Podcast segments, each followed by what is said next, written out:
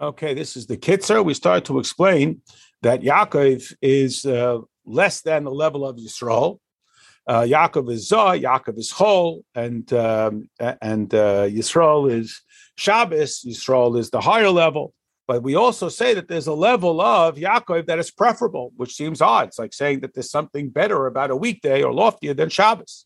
But we now explain what it means that the origin of Yaakov is in the level of Zah, the way it is rooted in Abba ve'ema, in the levels of Chachma and Bina.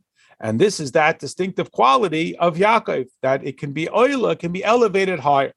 How does this manifest itself in our Aveda? So we know that there are basically two levels. There's the level called the servant, and there's a level called the son.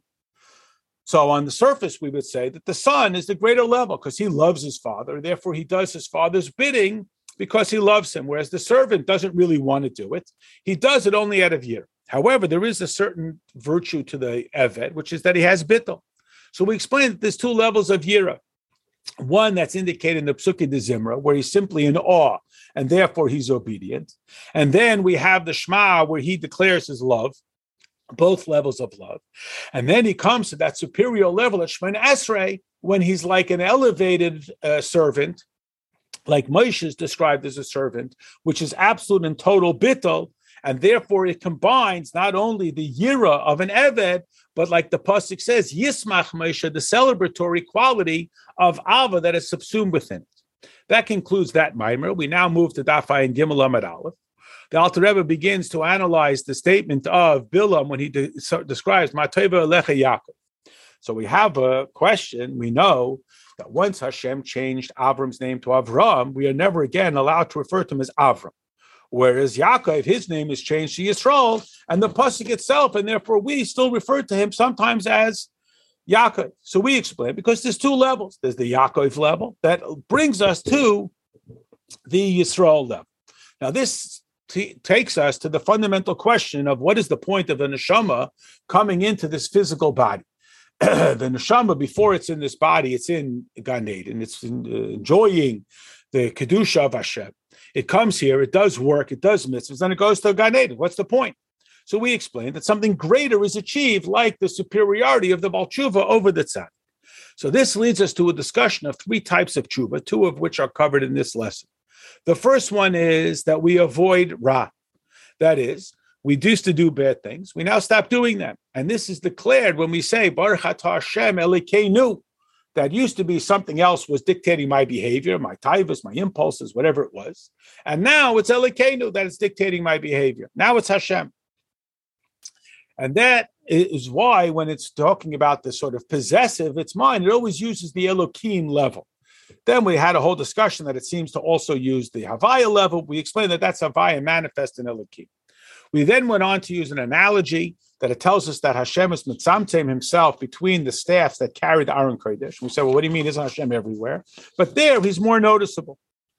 So this is the first form of tshuva.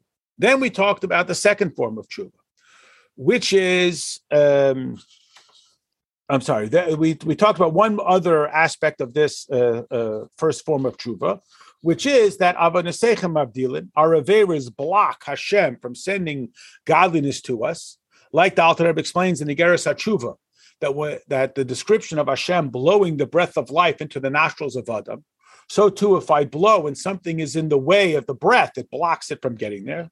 So a, a physical item cannot block the relationship between a Jew and Hashem. However, the spiritual violations, the Avedas, they can in fact separate them out.